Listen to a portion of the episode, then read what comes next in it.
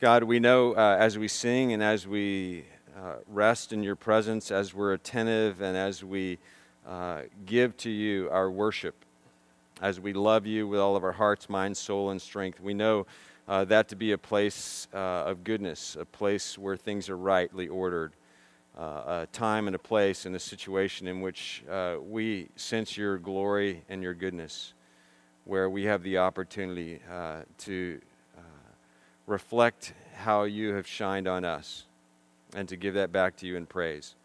We ask that as we uh, open your word, as we talk about uh, things in your word uh, together, that you would help us to be similarly inclined.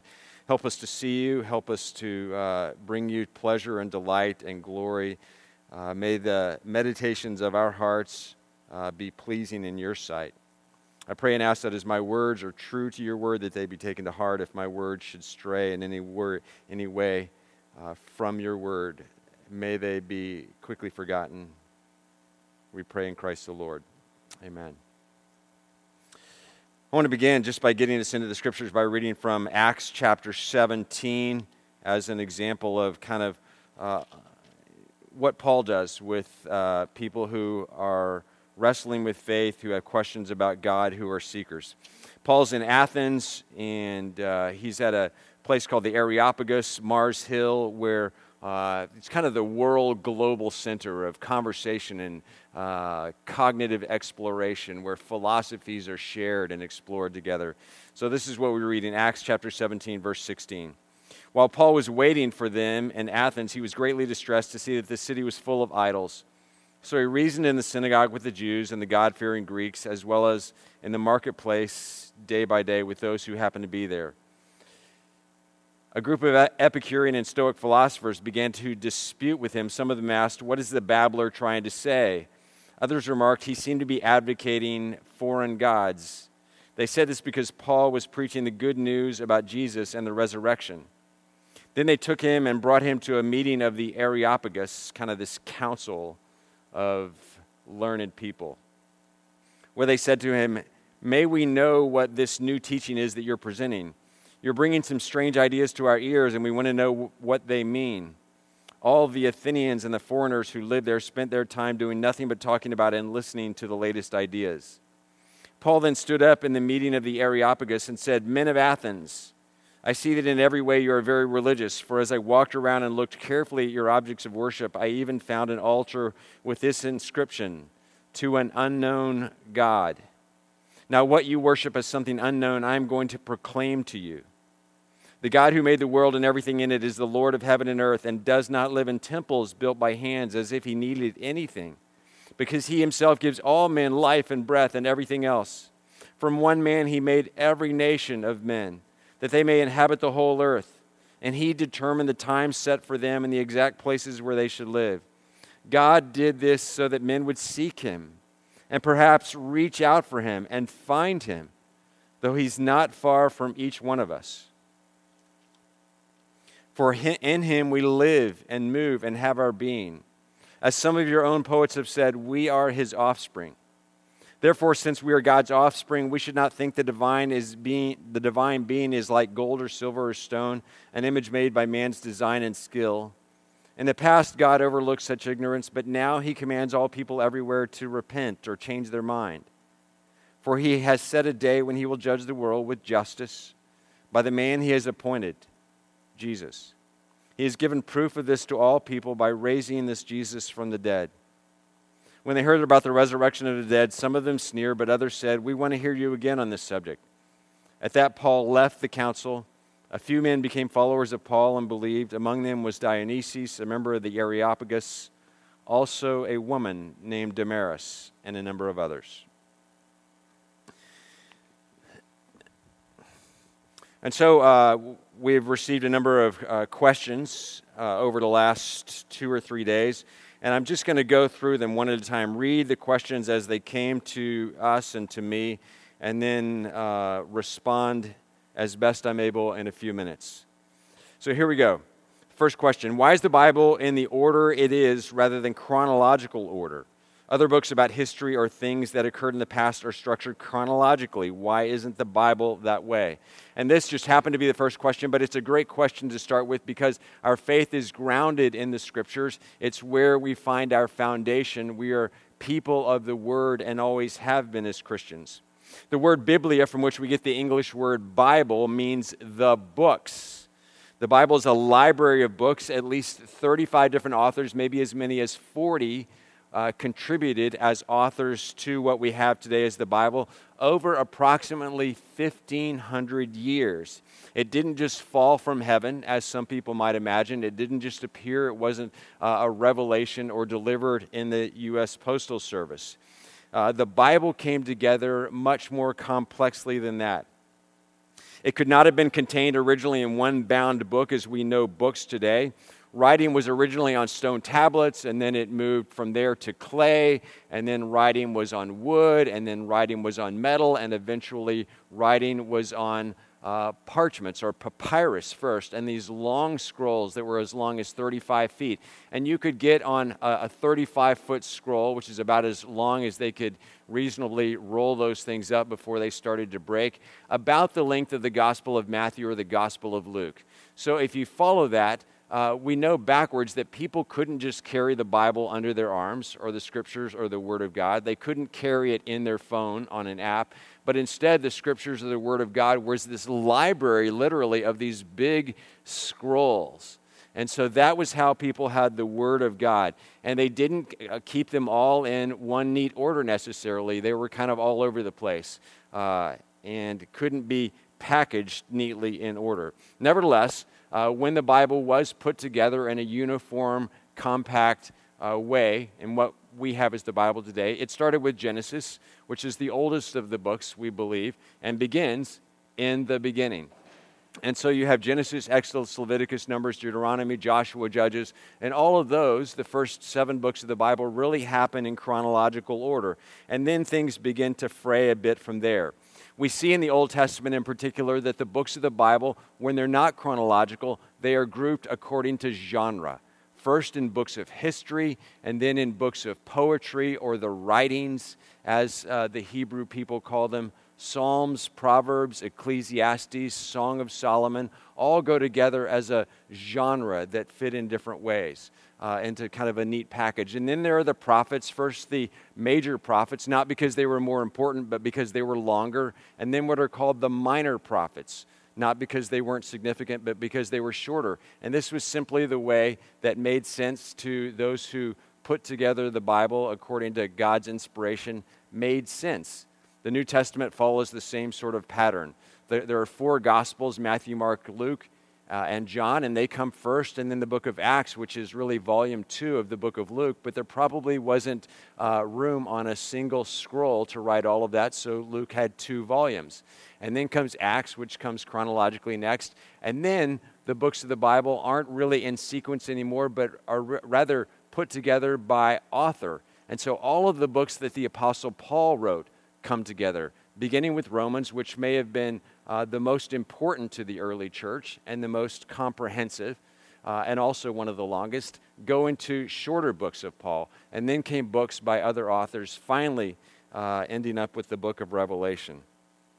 If you want to read the Bible chronologically, uh, it has been put together and repackaged that way by a variety of publishers today called the Chronological Bible, and you can get that in the King James Version or the New Living uh, Bible. And I encourage you to read the Bible in that way if that's helpful to you. Uh, a few years ago, we went through the book, uh, a book called The Story, which takes all of the scriptures from the New International Version and kind of reorders them all so that they are perfectly chronological. And that was a great study, too. I encourage you to read a book called How We Got Our Bible if you want to go more uh, deeply into this by a guy named Neil Lightfoot and uh, explore for yourself about how our Bible came together and how the Word of God ended up in the form that we have it today. So that's a good foundational question. Next question is why do some churches or denominations not let women be in leadership roles, for example, ministers, as we do? We talk plenty of times about how to study the Bible, how to interpret the Bible. Uh, people ask, should I read the Bible literally? Should I take the Bible metaphorically? And I've always answered that question neither, but we should always read and study and interpret the Bible contextually. Understand the context of which in which the Bible uh, and anything you've read was written, when it was written, to whom it was written, by whom it was written, why it was wit- written, where it was written, and what was going on in the place and the situation, where or when or to whom it was written, the background, the worldview, the people, the culture's tradition. Understanding all of that is key to reading the Bible. First, we need to know how it all came together, and then we need to remember to always read the Bible contextually. One of my professors in seminary uh, handed out buttons on the first day of Old Testament, uh, of our Old Testament survey class, and they said, Think Hebrew. And that was a great adjustment that we all needed to make in reading the Old Testament. We needed to think like a Hebrew in order to best understand the Old Testament. We couldn't think like a 21st century American in order to best understand the Hebrew Bible. We re- instead needed to think like a Hebrew. And that's the same in this situation as well. In the, in the Bible, uh, if we look all the way back to Genesis 1, both man and woman are made in God's image. Both are totally equal to rule or to have dominion over the fish, birds, animals. Uh, we go through the scriptures and we see examples, even early on, of, uh, for example, a woman who was a judge and ruled over all of Israel, led all of Israel, named Deborah. There's an instance where one of her generals uh, is told, commanded to go off to war. His name was Barak, and he said, There's no way I'm going without you into war, Deborah. And so Deborah says, uh, So Deborah went to, with Barak, and this is in Judges chapter 4. So Je- Deborah went with Barak to Kadesh. There, Barak summoned Zebulun and Naphtali, and 10,000 men went up under her command. Deborah went up also with him, and she said uh, explicitly, You're doing this because I'm a woman. And so God loves men, God loves women, God equips, God empowers a woman, women just like he does men. But we have to understand that the entire Old Testament and the entire New Testament were written in highly, highly patriarchal societies. We live today in a less patriarchal and a decreasingly patriarchal society. So even though the, New Te- the Old Testament, New Testament were written in patriarchal societies, God continually raises up and gives prominent roles to women throughout. Think of Esther, think of Mary, think of G- uh, Elizabeth in Jesus' birth, think of Anna the prophetess or the speaker of God's word uh, in the book of Luke at the, uh, in, the in the narrative of Jesus' birth. In each of the Gospels, it was a woman who first encountered Jesus after his resurrection. All four of the Gospels tell that a little differently, but it's in each case a woman who first sees and encounters Jesus after his resurrection in the book of Acts, in the uh, next section, right after I read just a moment ago, there's a husband and wife team in ministry, and their names are Priscilla and Aquila. And they go and they minister with Paul. They teach Apollos, another leader in the early church. And interestingly, uh, Priscilla's name is listed before Aquila's name. And it's usually the more prominent person in the Bible who's listed first. It's the woman in this marriage ministry couple who's given prominence. Similarly, throughout the New Testament, we see these subtle references to women who have places and roles of prominence, including as prophetesses uh, and communicators or preachers of God's word in uh, Paul's letters in particular. And so, uh, our experience has been in reading the scriptures that though uh, many churches pull out one or two passages, namely from uh, Paul's first letter to Timothy in the second chapter, verses 11 and 12, where he says women should keep silent uh, in the assembly and learn from their husbands at home. Uh, that those were primarily, we understand, contextual situations. And uh, women had been given this new freedom. They were all of a sudden speaking out in the church. It was disrupting the status quo of what was normal at that time in that culture, in that context, and becoming a stumbling block to some in the church. And so Paul says, in this situation, for your church, it's better not to disrupt the whole assembly and to cause a stumbling block for some. So for you, uh, learn from your husband at home. But most of the time throughout the scriptures, we see Jesus as an empowerer of women and a liberator of women. Our experience has also been that we have heard women and had women speak the word of God just as powerfully and just as faithfully as men have in this sanctuary, in our lives, in the American context. So every context is different, but we believe that women are empowered to be deacons, to be elders, and four of our nine elders right now are women, and to be preachers, uh, to be pastors in our congregation. We believe that all people are made in the image of God and given the variety of gifts for ministry. Paul doesn't say, as he's talking to the uh, church in Corinth, that these gifts are just for men and these gifts are just for women, but rather all of these gifts are for all of God's people. Third question there seems to be a thin line between acceptance and agreeing. I think accepting someone as a person does not equate to agreeing with their beliefs. What does, quote, accepting one another mean in the scriptures? The diversity in the world is beautiful and also overwhelming. I've practiced how to agree to disagree, but there are times that I question myself is this what Jesus would like me to do? And I want to uh, read from uh, the closest place in the scriptures to using these exact words is probably Paul's, toward the end of Paul's letter to the Romans, chapter 15, beginning at verse 7. Paul writes, Accept one another, then, just as Christ accepted you, in order to bring praise to God. For I tell you that Christ has become a servant of the Jews on behalf of God's truth, so that the promises made to the patriarchs might be confirmed, and moreover, that the Gentiles might glorify God for his mercy. Accept one another, then, just as Christ accepted you. God does not agree with us. God does not agree with me much of the time. It's not even God's role to agree with me, but mine to agree with Him. But God does not agree with me, but God accepts me.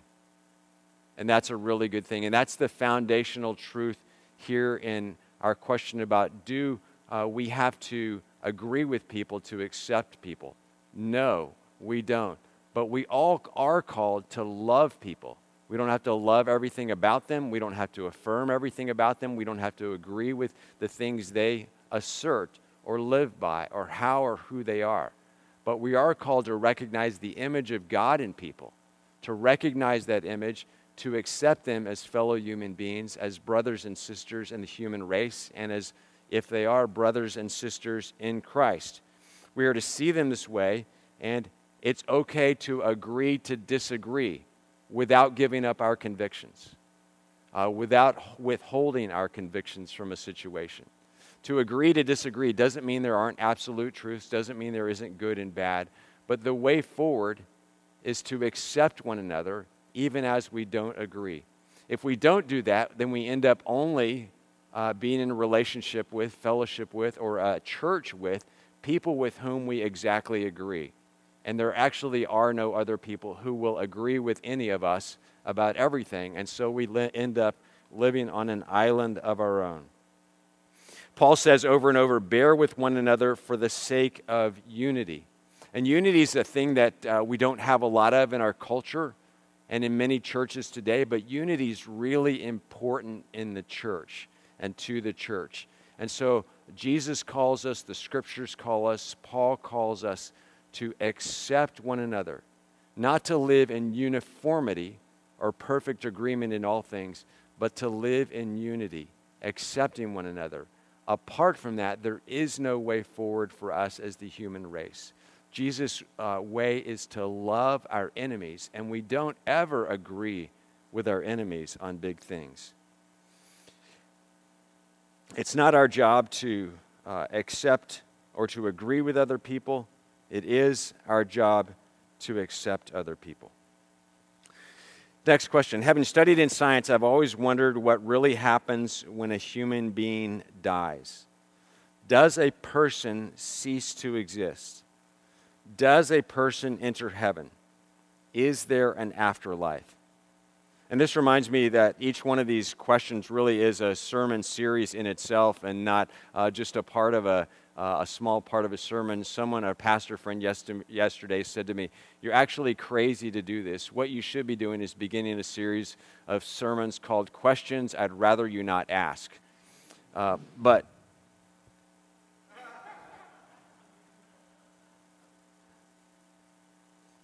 I try to, I need to get more succinct in my responses. Does a person cease to exist when a human being dies? We know that a, bo- a person's body, a person's body decays. And in that sense, a person's body ceases to exist. But we do not believe, and the sort of the historical perspective through the scriptures is complicated and nuanced, but we do not believe that a person, an entity, loved by God, made in God's image, ceases to exist, but continues to be in a, in a state that we can't necessarily understand, but we do understand what comes later on more clearly in the scriptures. Does a person enter heaven? And to that question, I would say yes, but nuanced. Again, we've talked about this often this year that we think of heaven as up there and after we die. But Jesus talks about heaven in a way that he talks similarly about eternal life, which Jesus says begins now. We are invited into now. So, heaven, in one sense, the heavens, where God dwells in our midst in eternity, is available to us now. Does a person enter heaven when they die? By the grace of God and through the blood of Christ, that person is already halfway into, if we can use that language, heaven. But yes, enters into a realm and a reality where they see, as Paul says to the Corinthians, see God face to face, a part of which, or which is one way we describe heaven. Is there an afterlife? And again, the scriptures don't use that word. But the scriptures talk about Jesus going ahead of us to prepare a place for us. And Jesus was die, he was crucified, dead, and buried, and resurrected. And the scriptures talk about that resurrection of Jesus being the first fruits from among the dead, uh, teaching that all people will be raised to a day of judgment and that that is called the resurrection and in the resurrection those who are with christ will receive new bodies. And just as Jesus' resurrection body was different than his earthly body, so we will receive new bodies, reconstituted, uh, that are heavenly bodies that are different than these bodies, but that are bodies nonetheless. All of this is the linchpin on which the gospel rests, the linchpin on which Christianity and the scriptures rest. Yes, there is a resurrection. Yes, Jesus was raised from the dead. Yes, all of our hope is in a life beyond and in addition to these bodies. Uh, a good picture, if we want cl- the clearest picture of heaven, uh, we would go to the last two chapters of the Bible, Revelation 21 and 22, uh, that describe in more uh, animated terms uh, and, and words what heaven may look like or be like. Next question is what is the difference between righteous anger and human anger? And to that, I would say a clear dichotomy may be between righteous anger and unrighteous anger. The latter, the latter of which is more common in human beings, or at least in me. There's holy anger and unholy anger. There's godly anger and ungodly anger. Clearly, there are plenty of times in the scriptures where God is described as being angry, as getting angry, as having a righteous anger. But God's anger is always justified, it is righteous, it is pure, holy, true, good, and necessary. It is a part of His nature. It comes out of His commitment to justice and out of His love for people and wanting what is best for people. As I said last Sunday, the Hebrew words for righteous and justice are very closely related. If we take that one step further, the question becomes what is the difference between just anger and unjust anger? And we can sort that out in our human world, in our human ways. Very often, unjust anger is me wanting something for me, about me, for myself, selfishly, rather than for justice, which takes into consideration the whole common good, those who can't take care of themselves, the quartet of vulnerables as we talked about last week. Uh, Paul wrote to the Ephesians that we should be angry but not sin, that we should be careful when we are angry. Jesus talked about anger in the Sermon on the Mount and said that we should be very delicate, very, very careful with our anger, that we should be slow to anger, that anger about sin can be right and justified. But the first anger about sin should be about our own and toward ourselves. Dallas Willard said that anything that can be done with anger can be done better without anger. And there may be some truth to that. We've heard in the last couple of weeks uh, people saying that uh, they should, they will burn things down, they will flip over police cars, they will do violence if that's what it takes to be heard. Uh, expressing their anger and their righteous indignation in those ways. Uh, Martin Luther King Jr. would seem to disagree with those things. Be angry and do not sin, uh, Paul wrote to the Ephesians. To the Ephesians. Do, not, do not let the sun go down on your anger, and do not give the devil an opportunity. Bonhoeffer, in his uh, kind of overview or commentary on the uh, Sermon on the Mount, Jesus' Sermon on the Mount, Jesus, Dietrich Bonhoeffer wrote, Jesus will not accept the common distinction between righteous indignation and unjustifiable anger. The disciple must be entirely innocent of anger because anger is an offense against both God and his neighbor, or at least unrighteous anger, unjustifiable anger. Instead, instead, he talks about how our motivations should always be not out of anger, but out of love. We're given permission and called always to be motivated out of love and by love rather than anger. The next question is what if ever is it okay to react? Uh, when, if ever, is it okay to react how Jesus did in the temple when he tossed the tables, when he flipped the tables of the money changers and those selling uh, animals for sacrifices? Uh, again, this is similar or follow up to the other question, and I would say Jesus has the right to do that. I don't have the right to do that. Jesus is righteous, holy, always justified, and can do those things.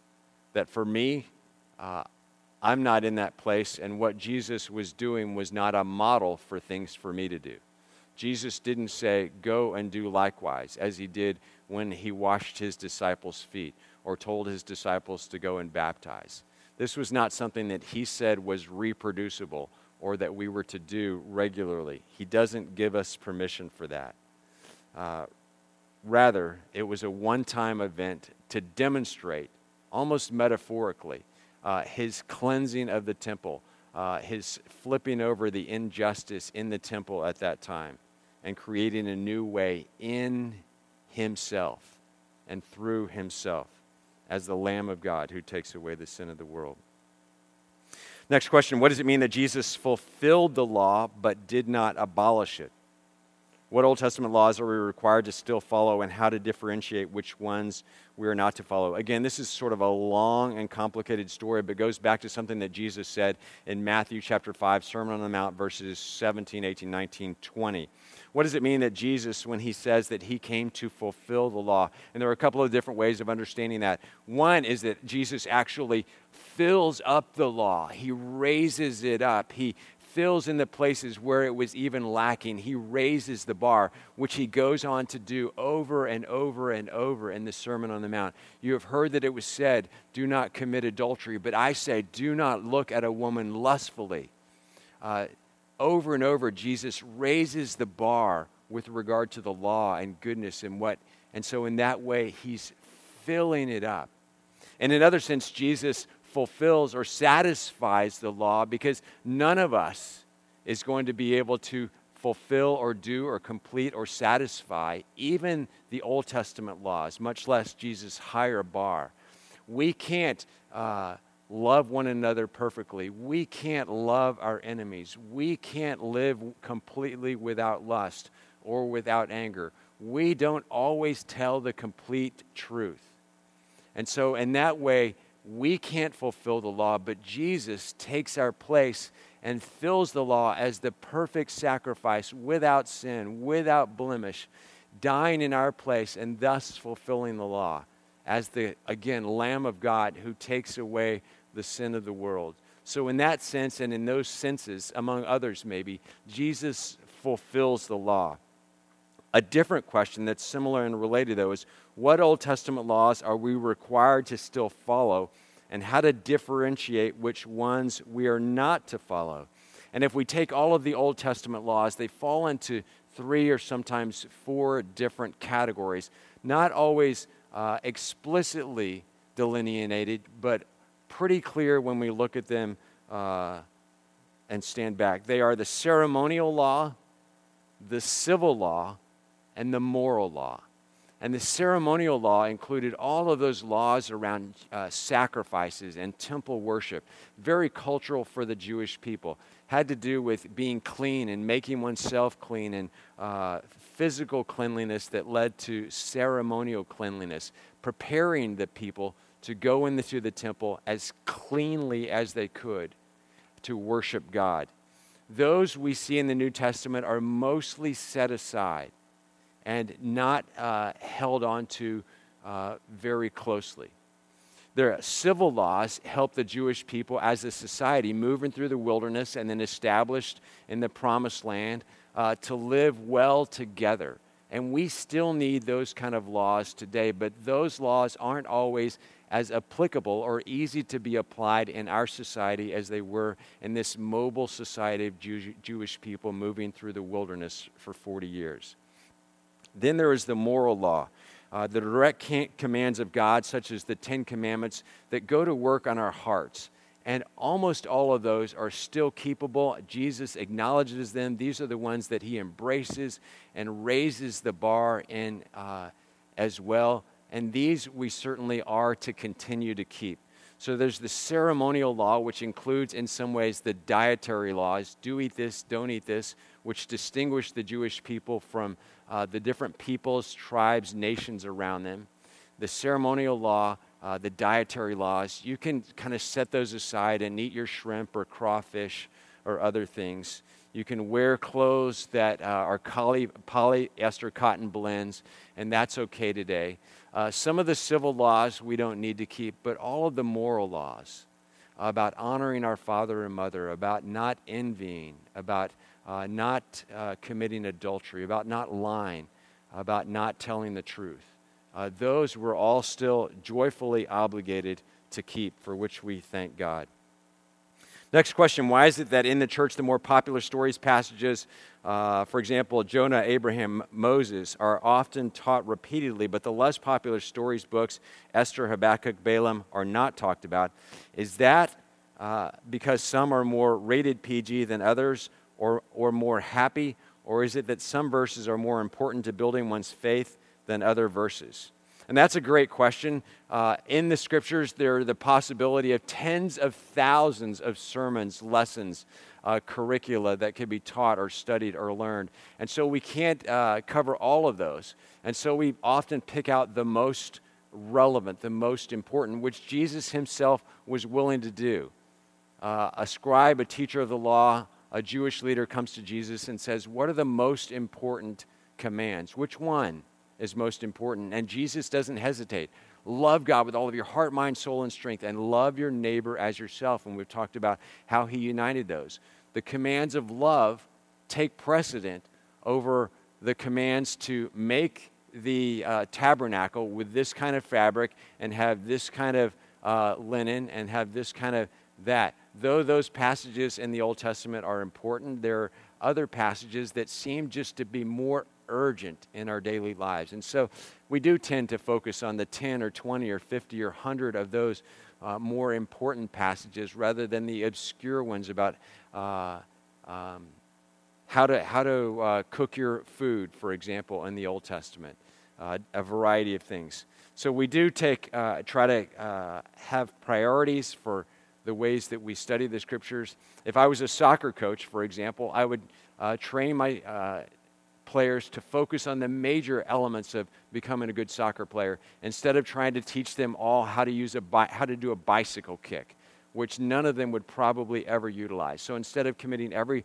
practice to we're going to learn the bicycle kick, which probably never comes in handy. Nevertheless, all of the scriptures are God breathed and useful for teaching, rebuke, correcting righteousness. And so we would encourage people over the course of their lives to study the entire Word of God.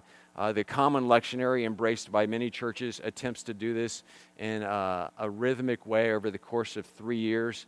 Uh, many people read through the Bible in a year uh, or take it upon themselves to read through books of the Bible, which we've done uh, periodically, so that we're not skipping over the hard parts and just uh, studying the easy parts or the happy parts, as the person who asked this question says. Uh, pastors uh, can be uh, um, cowardly and avoid some of the uh, harder parts of Scripture, so we need to always be paying attention to what we're trying to avoid in the Scriptures and to jump into those hard passages of Scripture because frequently that's uh, what God most wants us to attend to and work on through ourselves. I preached a couple of years ago on uh, the passage of Ananias and Sapphira in the book of Acts, where Ananias and Sapphira are struck down uh, because uh, they didn't give fully. They didn't commit their tithe. They weren't transparent in their giving with the body of Christ. Uh, not many people preach on that passage of Scripture, uh, but we need to pay attention to all of the uh, all of the scriptures as we have time. I'm gonna. Uh, I'm looking at the time and know that we're over. I'm going to probably just take a couple of more and then maybe pick up some next week if that seems good. What does Jesus' command to die to self look like in our American context in 2020 during COVID? What does Jesus' command to die to self look like in our American context in 2020 during COVID? Uh, we actually talked about this way back uh, three and a half months ago during the first Sundays of shelter in place. And we saw that Jesus called his people, his followers. If you want to follow me, you must deny yourself. You must take up your cross daily and follow me or walk in my steps, live as I do. It's an essential part of being in Christ, of following Jesus, of entering into eternal life, even. And so it's not something that we can discard as one of the hard or not happy passages of Scripture, but instead wrestle with it continually, and especially in this season of COVID where we are uh, living with greater risk. And Jesus calls his people, he does, he always has, into risky situations, into places that are dangerous, into ways where we may suffer. We're not called to seek out suffering, but we are called to be open to following Jesus into places where we may suffer, including dying to ourselves, including even maybe dying physically, uh, experiencing physical suffering, sickness, and death. We talked early on about how the early church during the first 100 and 200 years experienced incredible pandemics that killed large percentages of people in the Mediterranean world. And the church was not immune, but instead the church stepped up and went, ran to those who were suffering from diseases instead of running away from them. And in doing so, gave glory to God and experienced something of eternal life in that. They experienced, uh, sociologists and historians actually think Christians began to uh, develop a herd immunity when others didn't because they were running to uh, that which could kill but they were doing so in faith and they were doing so in hope and they were doing so in trust. And most of all, they were doing so in love, which God honored. And so we are called to die to ourselves, which uh, means listening to other people during this season, which means putting other people first, which means taking on the perspective of other people, which means, as Paul wrote to the Philippians, thinking first of other people and then of ourselves, putting ourselves second, which is a kind of death for us. It's easy to talk about, it's hard to do. But in following Jesus, we are called to lay down our lives for other people as Jesus did. To die to self, and so uh, to live in Him. In the interest of time, I'm going to uh, wrap it up there. I've got uh, a stack more of questions, including the hardest one, which is a couple of questions away. Uh, and maybe we'll pick those up uh, next week. Uh, I see a few questions coming in now, and I'm sorry that uh, don't have time to get to those. But we will do that again either next week or in another way. In all things, let's submit ourselves to the Lord, trusting that He knows things that we don't, and that He is good, and that He is loving, and that He is love, and that we can put our whole selves out with Him, trusting Him with our lives, and that we will be okay, and more than that, that we uh, will have life and that we will have it abundantly. Let's pray together.